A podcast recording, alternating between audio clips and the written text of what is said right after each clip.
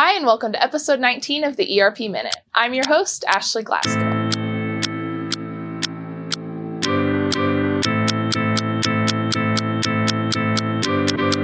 Last Thursday, Oracle announced fiscal 2022 second quarter financial results, sparking the attention of many sources.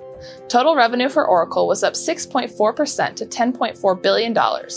Cloud services and license support revenue was up 6% to $7.6 billion. Total cloud revenue was up 22% to $2.7 billion. Fusion ERP cloud revenue was up 35%, and NetSuite ERP cloud revenue was up 29%.